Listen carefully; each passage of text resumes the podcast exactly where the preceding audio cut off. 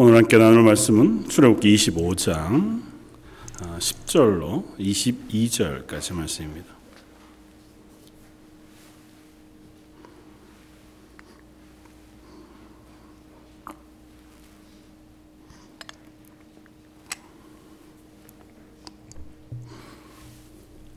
출애굽기 25장 10절로 22절까지 차였으면 우리 한 목소리 같이 한번 봉독하겠습니다. 그들은 조각목으로 괴를 짜되 길은 어, 두 규빗 반, 너비는 한 규빗 반, 높이는 한 규빗 반이 되게 하고 너는 순금으로 그것을 싸되 그 안팎을 싸고 위쪽 가장자리로 돌아가며 금태를 두르고 금고리 넷을 부어 만들어 그 네 발에 달되 이쪽에 두 고리 저쪽에 두 고리를 달며 조각목으로 채를 만들어 금으로 싸고 그 채를 괴의 양쪽 고리에 끼워서 괴를 매게 하며 채를 괴의 고리에 꿰는 대로 두고 빼내지 말지. 내가 내게 줄 증거판을 괴 속에 둘지며 순금으로 속죄소를 만들되 길이는 두 규빗 반, 너비는 한 규빗 반이 되게 하고 금으로 그룹 둘을 속죄소 두 끝에 쳐서 만들되 한 그룹은 이 끝에 또 한 그룹은 저 끝에 그 속죄소 두 끝에 속죄소와 한 덩어리로 연결할지며 그룹들은 그 날개를 높이 펴서 그 날개로 속죄소를 덮으며 그 얼굴을 서로 대하여 속죄소를 향하게 하고 속죄소를 궤 위에 얹고 내가 내게 줄 증거판을 궤 속에 넣어라. 거기서 내가 너와 만나고 속죄소 위 곧 증거궤가 있는 두 그룹 사이에서 내가 이스라엘 자손을 위하여 내게 명령할 모든 일을 내게 이르리라. 아멘. 이제 어, 오늘 본문부터 어, 하나님께서 성막을 짓게 하시고 그 성막 안에 들어갈 기명들과 성막에 대한 세세한 어, 설계도 어, 뭐 어쨌든 그렇게 설명해 주시는 장면들을 쭉 저희가 보게 되는데 꽤 긴 내용을 우리에게 들려줍니다. 물론 뭐 하나님의 성전 성막을 짓는 것이니까 어, 세부적으로 어, 아주 어, 정밀하게 말씀하시는 것도 있지만 어, 그보다 더 조금 더 우리가 깊이 묵상할 것은 이것이 어디냐는 겁니다. 이 성막을 왜 주셨냐고 하는 것이죠. 어, 보통 뭐 이런 표현이 어색할지 모르지만 안전지대 같은 것을 우리가 생각해 볼 수 있습니다.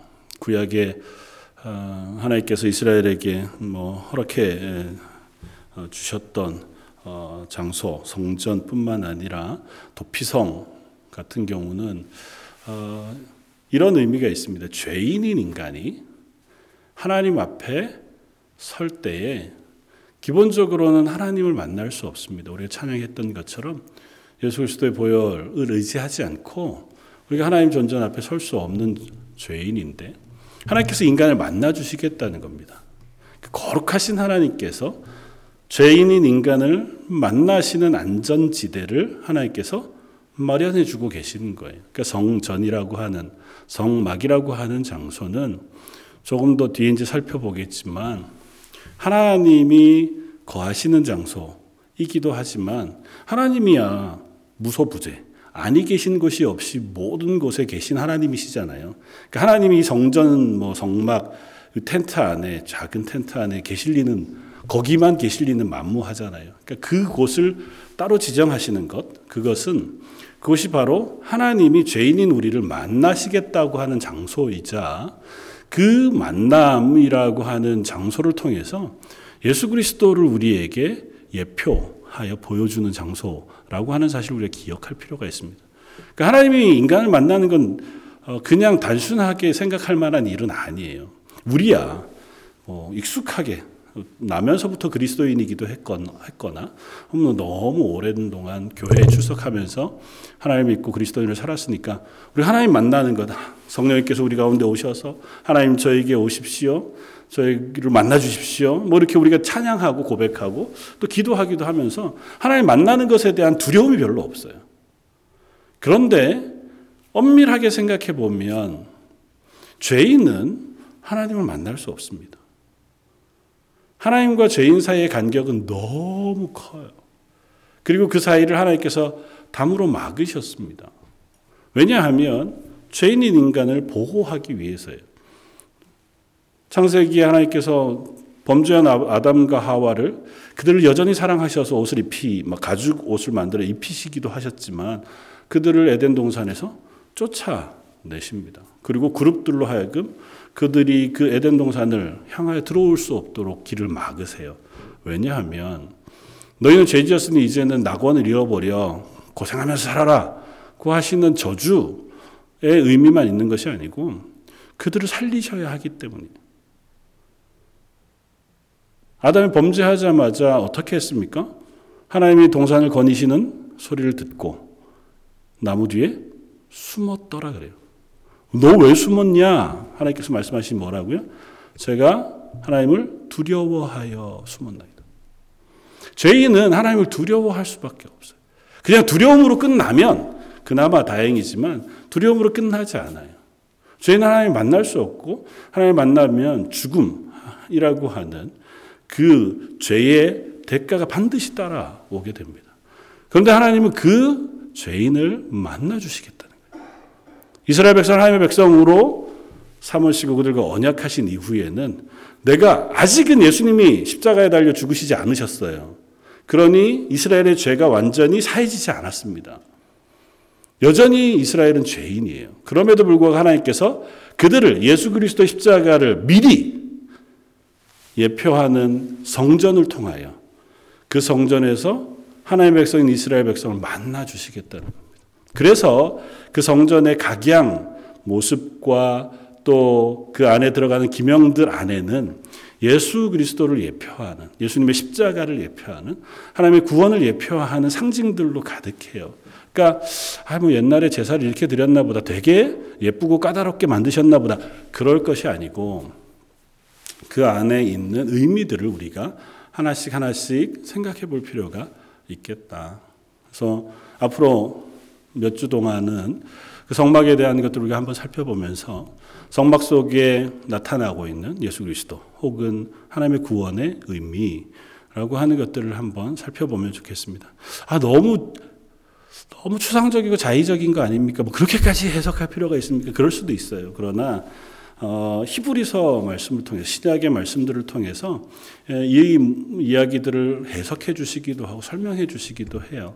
그래서 음, 그 성경을 쭉 통해서 이해하다 보면 아 이것이 정말 그런 의미를 가지고 있구나를 우리가 이해할 수 있습니다. 그러면서 하나님이 얼마나 예수 그리스도를 통하여 우리에게 허락하신 구원 그리고 하나님을 만나는 어, 그 은혜가 크고 놀라운 것인가를 다시 한번 묵상할 수 있게 되었겠다 생각이 되었습니다.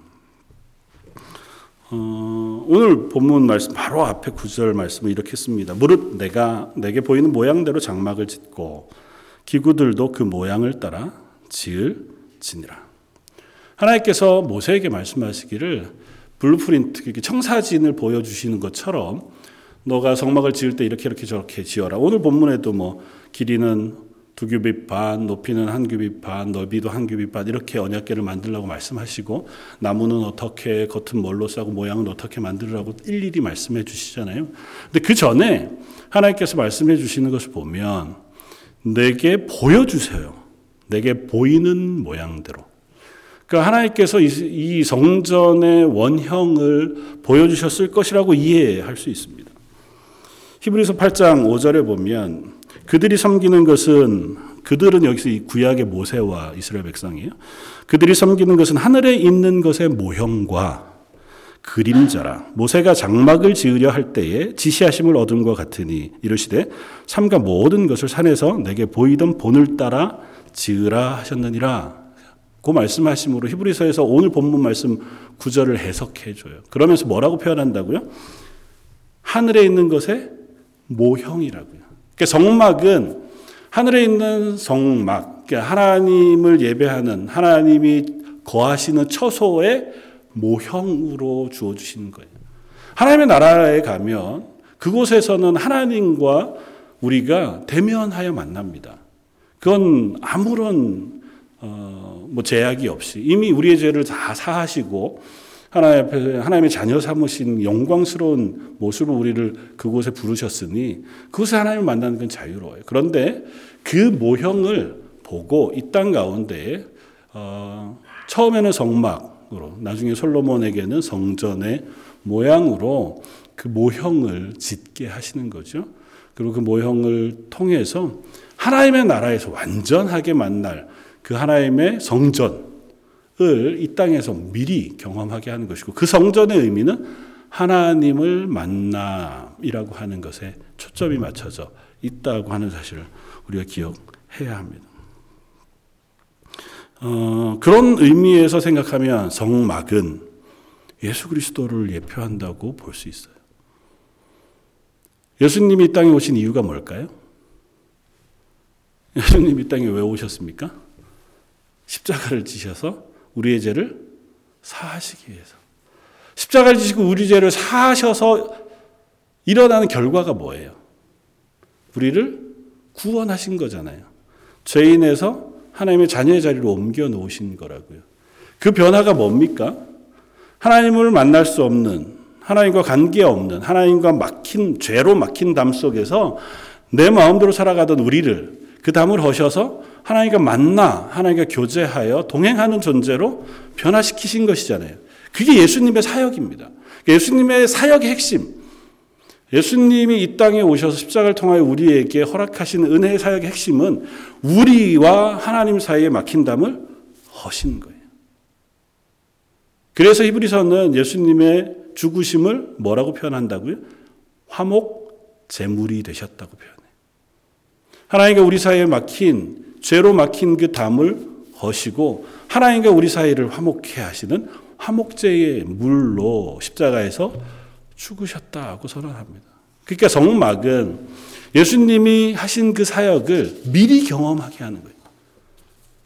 이스라엘은 아직 예수 그리스도를 알지 못해. 그러나 이 성막을 통해서 또 이 성전을 통해서 그곳에서 드려지는 제사와 그곳에서 드려지는 고백을 통해서 예수 그리스도께서 완성하시는 죄 사함의 은총, 하나님을 만나는 기쁨, 하나님의 은혜를 경험하는 그 성도, 하나님의 백성의 자리를 경험하게 하시는 것이다. 라고 하는 사실 먼저 전제하고 오늘 본문을 이해할 필요가 있습니다. 제일 처음 나오는 것은 언약교회에 대한 것입니다. 그래서 오늘 본문 10절을 이렇게 씁니다. 그들은 그들은 이스라엘 백성이죠. 조각목으로 궤를 짜되 길이는 두 규빗 반, 너비는 한 규빗 반, 높이는 한 규빗 반이 되게 하고 그렇게 해서 이제 언약궤를 만들어 너희가 두라고 말씀하세요. 특이한 것은 성전은 성막은 보통은 제일 막 바깥에 뭐가 있어요?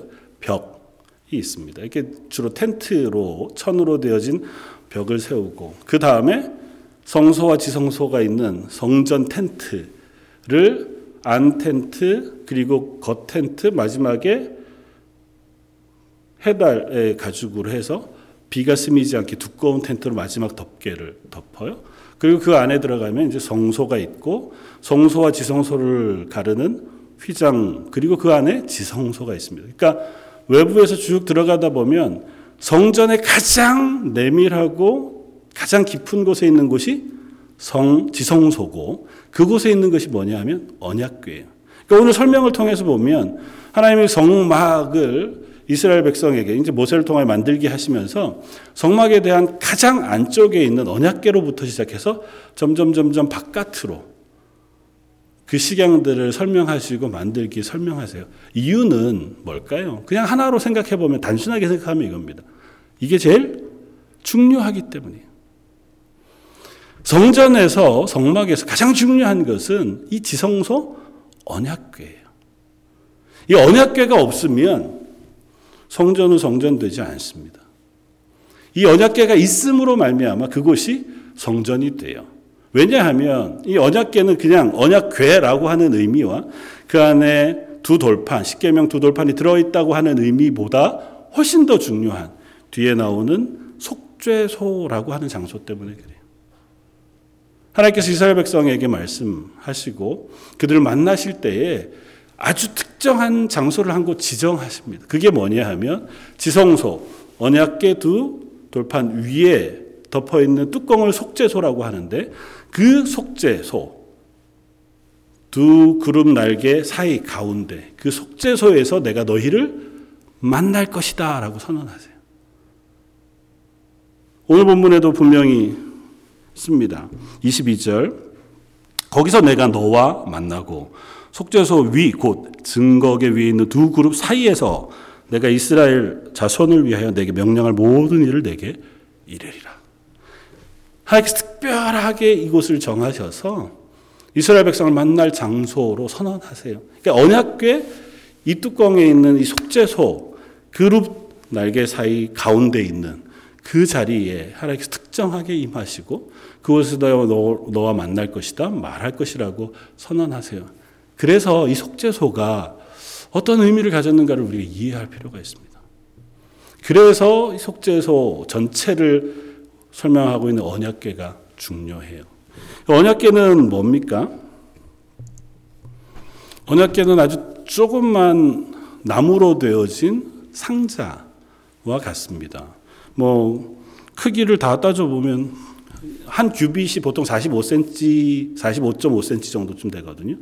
그러니까 두 규빗 반이면 한 1m 20, 1m 15 정도쯤 되는 길이 그리고 한 규빗 어, 반 정도 되면 한 뭐 70cm 정도쯤 될까요? 그러니까 너비와 높이는 70cm 정도 되는 것이고 길이는 한 120cm 정도 되는 불과 크지 않은 요만한 거죠. 뭐.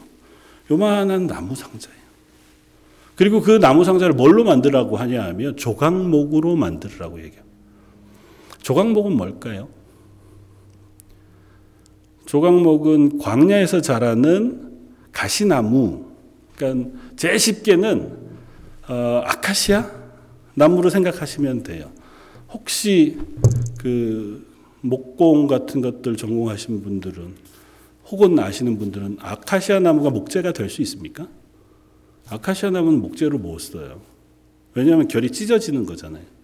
그래서 그건 통으로 어떤 나무 목재판이 나오지 않습니다. 그러니까 광야에 있는 가시나무들도 비슷해요, 성질이. 그래서 그건 목재로 못 씁니다.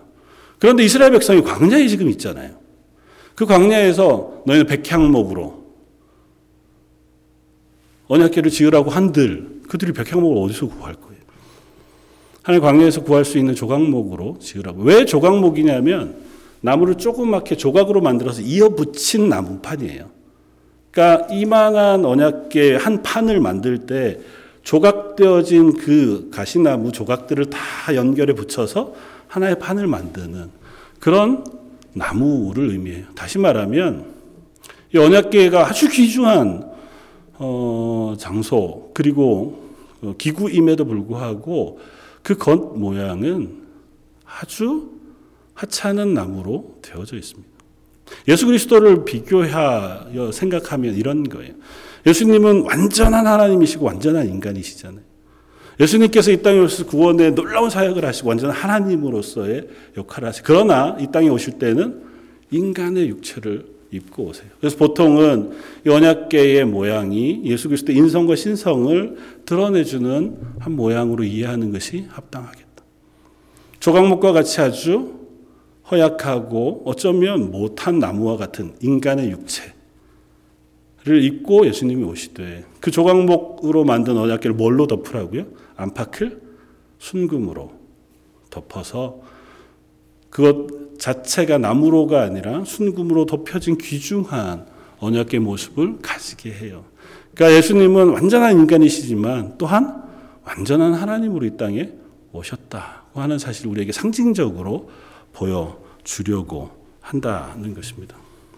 그런데 한 가지 우리가 생각해 볼 것은 이 언약계에 대한 아주 특별한 사건이 하나 어, 기록되어져 있는 곳이 있습니다. 사무엘 하에 보면 무슨 사건일까요? 언약계가 블레셋에 뺏겼다가 돌아와요. 그리고 다윗이 그 언약계를 다윗성으로 옮기려고 합니다. 그러다가 수레에 실어서 언약계를 옮기는데 갑자기 그 수레가 흔들려요. 그러니까 그 언약계를 옮기던 사람 중에 우사라고 하는 사람이 이 언약계가 떨어지지 않게 붙잡았습니다. 그런데 죽어요. 하나님께서 그 자리에서 우사를 죽이십니다. 도저히 이해가 안 되는 사건인 것 같아요. 하나님의 언약계가 하나님의 임재하시는 거룩하신 장소 그리고 예수 그리스도 예표하는 귀한 어, 언약궤인 것이 분명해요. 그게 떨어지면 얼마나 안 좋습니까? 그래서 사랑하는 마음으로 어쩌면 그걸 보호하려는 마음으로 우사가 그걸 붙잡았다. 그 생각할 수 있습니다. 그런데 왜 하나님 그 우사를 죽이셨을까요? 하나님의 언약궤는 하나님께서 거룩하게 하신 거예요. 조금 더 구체적으로 우리가 조금 더 상징적으로 이해하자면 이 언약궤를 통하여 이 땅에 오신 예수 그리스도 언약궤와 같이 하나님께서 이 땅에 오신 예수 그리스도 예수 그리스도의 거룩하심과 예수 그리스도의 하나님 되심은 사람에 의해서 지켜지지 않습니다. 언약계가 하나님의 언약계로서의 역할을 하는 것은 인간의 능력으로 보호될 때 가능한 게 아니에요. 그건 언약계 위에 일하시는 하나님에 의해서 언약계는 위험을 지키는 것이고 언약계가 하나님의 언약계가 되는 거예요. 블레셋 지역에 있을 때 언약계를 그들이 빼앗아 가서 전리품으로 놓아두었던 그 모든 지역에 하나님께서 재앙을 내리셨습니다. 그래서 블레셋 사람들이 하는 수 없이 돌려보낸 거예요. 그래서 베세메스로 가는 아, 두 암소, 아직 새끼가 있어서 젖진 않은 그 암소들을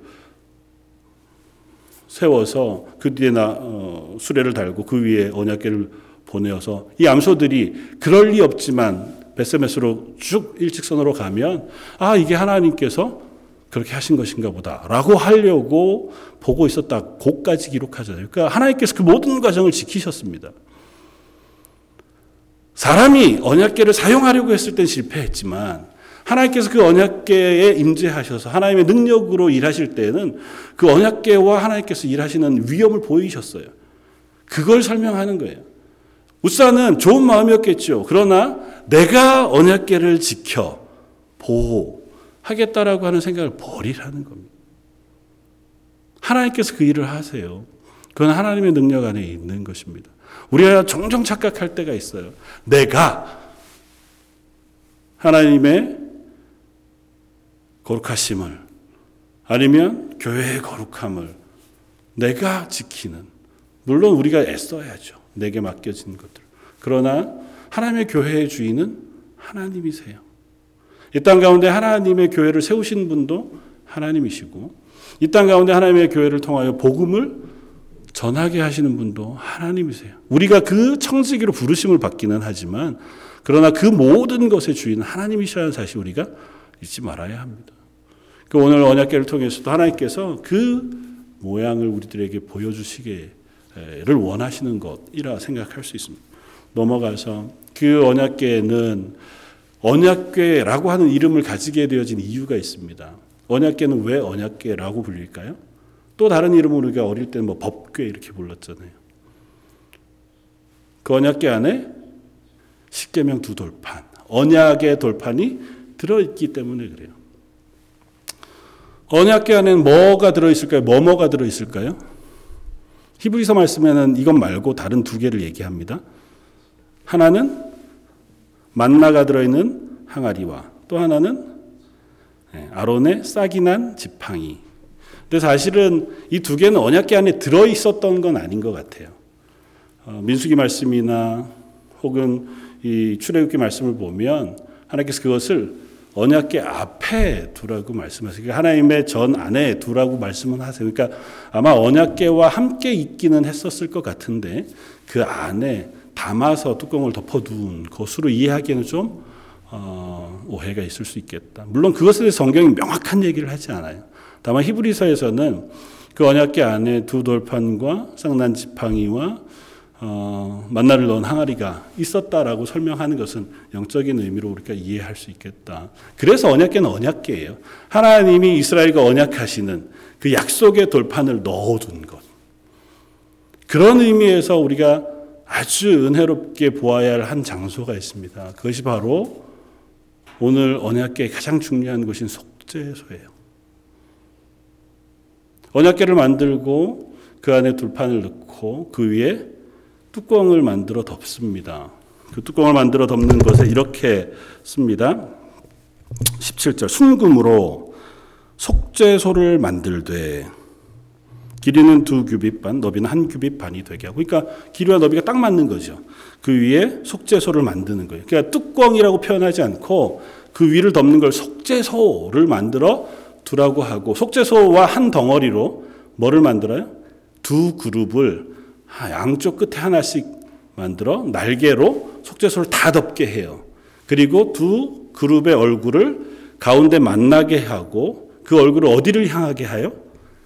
아래쪽, 속죄소 그 위쪽을 보게 해요. 그렇게 해서 어, 뚜껑이라는 표현이 좀 죄송하지만 그 언약계를 덮는 속죄소를 만들게 하십니다. 근데 왜 하나님은 뚜껑을 표현하지 않고 속죄소라고 하는 표현을 썼을까요? 속죄소는 무슨 의미예요?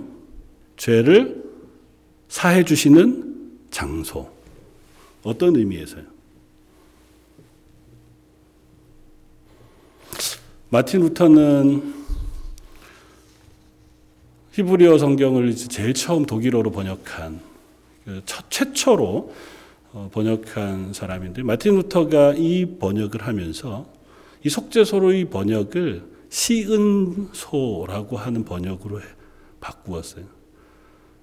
그리고 그 이후에 틴데일이 영어로 번역할 때에도 이것을 시은소라고 하는 것을 멀시 그래서 은혜의 장소 하나님의 은혜가 있는 장소라고 하는 이름으로 부릅니다. 그리고 보통은 그 속죄소라고 하는 의미를 가장 잘 드러내주는 또 다른 표현으로 이 은혜의 자리, 시은소라고 하는 이름을 동일하게 써요. 그래서 우리는 뭐 성경에는 속죄소라고 번역되어져 있지만 우리가 찬양할 때에는 시은소 보좌 앞으로 그렇게 찬양하기도 하고 고백하기도 합니다. 왜 이 자리가 은혜의 장소이고 속죄의 자리가 될까요? 이건 밑에 뭐가 있다고요? 언약궤가 있고 언약궤 안에 뭐가 있다고요? 십계명 두 돌판. 다시 말하면 하나님과 이스라엘 사이에 언약한 언약이 들어 있어요. 그러면 이 언약은 어떤 의미를 가집니까? 율법은 십계명이라고 하는 것으로 대표되어진 율법이 갖는 의미는 뭘까요? 이스라엘 하나님의 백성인 것을 스스로 고백하는 고백인과 아울러 대부분은 그 언약을 지키지 못한 이스라엘 백성을 심판하는 심판의 근거가 돼요. 율법은 우리의 죄를 드러내요. 그래서 율법 때문에 내가 하나님 앞에 죄인이구나를 깨닫게 돼요. 그러니까 다시 말하면 언약계 안에 있는 이 언약 두 돌파는 우리의 죄를 드러내 주는 하나님과의 언약의 장소. 그러면 그 언약의 결과는 뭘까요? 심판이죠. 그 언약을 지키지 못한 이스라엘을 심판하신 심판. 그런데 그걸 뭘로 덮었다고요? 속죄소로 덮으셨다고요. 시은소로 덮으셨다고요. 다시 말하면 그 위에 시은소, 속죄소 중앙에 두 구름 날개 사이 안에 하나님께서 임재하시는데 그 하나님과 인간이 실패하여 하나님 앞에 설 수 없는 율법의 두 돌판 사이에 뭐가 가로막고 있다고요? 속죄소, 시은소가 가로막고 있다고. 하나님이 임재하시지만 인간은 그 앞에 설 수 없습니다. 율법을 통해서 이스라엘 백성 하나님 앞에 나아갈 수 없어요. 율법을 온전하게 지킴으로 우리는 하나님의 백성입니다라고 하는 고백을 가지고 그 앞에 나가설 수 없어요. 그래서 하나님은 그 율법을 덮으셔요. 그리고 그 덮은 위쪽에 하나님이 임재하시면서 그 자리를 속죄소라고 부르세요. 그래서 1년에 단 한 차례 대제사장이 그 속죄소를 향해 나아갑니다. 물론 그 스스로가 두려움과 떨림을 가지고 나가요. 다리에다가 줄을 묶고 옷에 방울을 달아서 홀로 들어가 혹이라도 하나님 앞에 그가 범한 죄 때문에 죽으면 밖에서 줄로 당겨내야 할 만큼 두려운 마음을 가지고 가요. 그런데 그때 뭘 가지고 나가냐 하면 자기를 위하여 송아지의 피를 가지고 그리고 온 백성의 죄를 위하여 염소의 피를 가지고 들어갑니다. 그리고 시은소 위에 그 속죄소 위에 그 피를 뿌려요. 그리고 그 언약계 앞에 그 피를 다시 뿌립니다. 그리고 그 날이 대속죄일이에요. 그러니까 자기 구체적인 죄가 아니라 1년 내도록 내가 알고 모르고 어떤 의미로 지었던 모든 죄를 하나님 앞에 들고 나가서 그 속죄소 위에 그 피를 뿌림으로 하나님께 고백하는 거예요. 나는 하나님 앞에 범죄한 죄인입니다. 하나님께서 긍휼로 우리의 죄를 용서해 주십시오. 그 자리가 어디라고요? 속죄소이라고요. 그 위에 뿌려진 피를 통해서 하나님께서 임재하셔서 오실 때에 그 시온소 그 자리를 임재하여 내려오실 때에 그 피를 보시고 우리를 용서해 주신다고요. 그래서 그곳이 속죄소라는 이름을 갖는 거예요. 그곳에 피가 없다면 그것이 속죄소가 되지 않습니다. 그곳에 피 흘림이 있기 때문에 하나님 죄사함의 은혜를 베풀어 주시는 거예요. 그리고 그 피 흘림은 동물의 피로 하나님께서 죄사함을 해주시겠다고 약속하시는 게 아니에요. 하나님께서 무슨 애꿎은 송아지 염소의 피를 받으시겠어요? 그건 그들이 이해할 수 있는 방식으로 설명하기 위해서 하나님 그렇게 어, 제사의 제도를 마련해 주신 것일 뿐이지 하나님 그걸 통해서 말씀하시고자 하는 건 단 하나예요. 예수 그리스도의 보혈의 피 그것을 의지하여 내가 너희의 죄를 사하겠다는 거예요. 그래서 이 고백은 분명하게 우리에게 들려주는 고백으로 듣습니다. 로마서 3장 25절에 보면 이 예수를 하나님이 그 피로 인하여 믿음으로 말미암는 화목제물로 세우셨으니 이는 하나님께서 길이 참으시는 중에 지은 죄를 간과하심으로 자기의 의로우심을 나타내려 하심이라. 여기에서 화목제물로 삼으셨다고 표현하잖아요. 이 화목제물이라고 하는 단어를 히브리서에서 똑같은 단어가 딱 두 번 나오거든요. 신약 성경에서 이 화목제물에 쓰인 단어가 똑같이 쓰일 때 딱 두 번 나와 한 번 더 쓰인 데가 어디냐면 히브리서 9장 5절입니다. 그 위에 속죄소를 덮는 영광의 그룹들이 있으니 이것들에 관하여는 이제 낱낱이 말할 수 없노라. 무슨 단어가 화목제물과 똑같은 단어일까요? 속죄소. 히브리서 9장 5절에 속죄소라고 쓰인 그 단어랑 로마서 3장에 쓰이는 화목제물이라는 단어가 같은 단어예요. 똑같은 단어를 로마서에서는 화목제물로 번역했고 히브리서에는 속죄소로 번역을 했어요. 다시 말하면 예수 그리스도를 속죄소로 삼으시겠다는 거예요. 하나님께서 예수 그리스도를 속죄소로 삼으셔서 그러셔서 길이 참으시는 중에 우리를 용서하시고 우리에게 죄사함의 은혜를 베풀어 주셨다는 겁니다.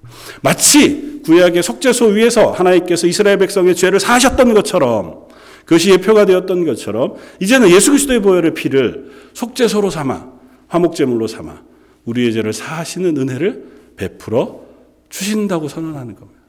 그래서 다시 말하면 이 구약의 언약궤 그 위를 덮는 속죄소 그 구름 날개 사이에 있는 시은좌는 예수 그리스도를 예표하고 있어요. 한 가지 뭐 사적으로 얘기하자면 왜 그게 그룹이 있을까요?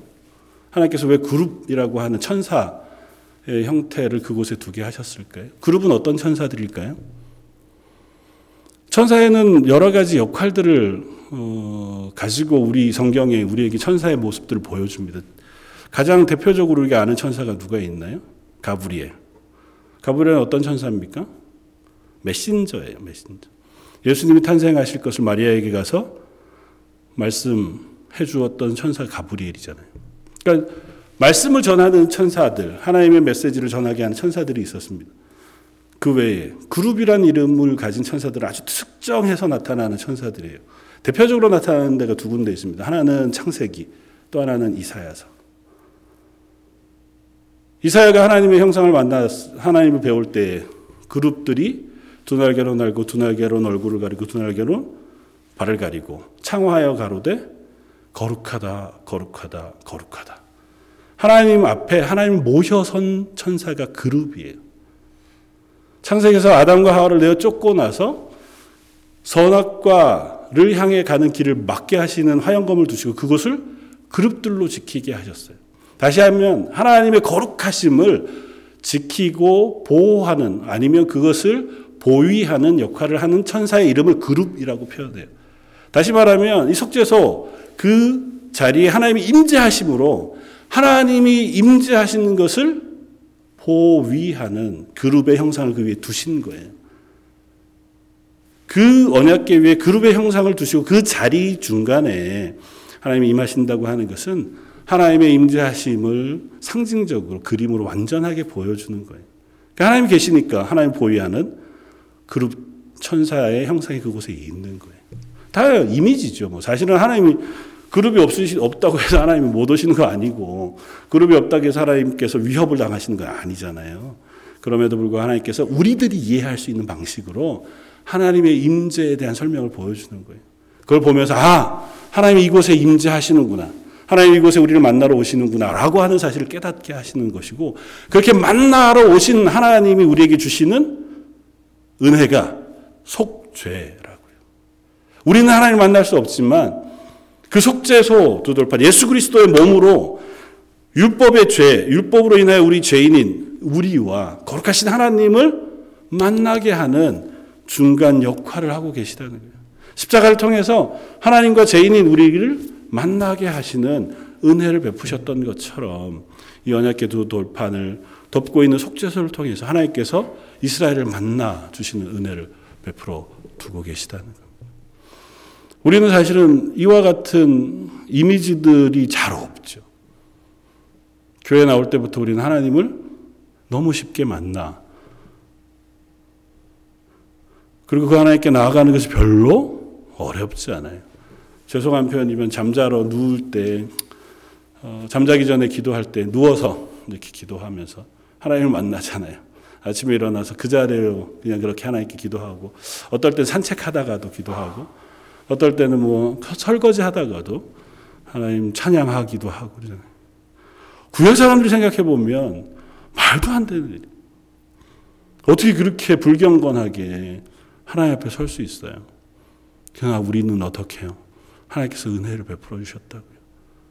예수 그리스도의 보혈의 피로 우리를 씻으셨기에 우리가 어떻게 보면 참 하나님 앞에 경솔하고 무책임한 모습인 것처럼 아무 곳에서나 하나님을 부르고 찬양하고 만날 수 있는 은혜를 베풀어 주셨다. 그래서 그걸 어떻게 표현한다고요? 하나님의 자녀됨. 어린아이가 아무리 예의 없이 그래도 그 엄마나 그 아빠는 그 아이를 사랑하는 마음으로 보호해 주는 것처럼 하나님 앞에 우리는 그와 같이 어린아이와 같이 하나님께 나아갈 수 있는 존재로 우리를 불러주셨다는 겁니다. 그것이 얼마나 크고 놀라운 은혜인 줄 기억하는 것이 기쁨인 줄 압니다. 아, 내가 기도하는 게 말할 수 없는 은혜구나. 내가 찬양할 수 있는 게 내가 말할 수 없는 놀라운 은혜의 자리에 서는 것이구나. 내가 예배의 자리에 설 수 있는 것이 하나님 내게 허락하신 가장 귀한 자리에 설 수 있는 자격이구나를 생각하면서 하나님을 예배하고 기도하고 또 하나님의 은혜를 구하는 자리에 설 수 있는 저와 여러분들 되시기를 주님의 이름으로 축원을 드립니다. 다시 한번 기도하겠습니다. 신소 그 위에서 이스라엘을 만나시겠다 말씀해 주시고 예수 그리스도의 보혈의 피를 인하여 우리를 만나시고 우리 가운데 임해 주시겠다 말씀해 주시니 감사합니다. 그 하나님을 의지하여 그 하나님과 동행하며 이 땅에 그리스도인으로 살기를 소원합니다. 저의 연약한 것들 다시 다 십자가 앞에 내려놓고 하나님의 은혜를 구하는 하루하루가 되게 하시고 그 하나님으로 인하여 기뻐하는 저희 런던 제일 장로교 모든 성도들 되게 하여 주옵소서. 오늘 말씀 예수님 이름으로 기도드립니다. 아멘.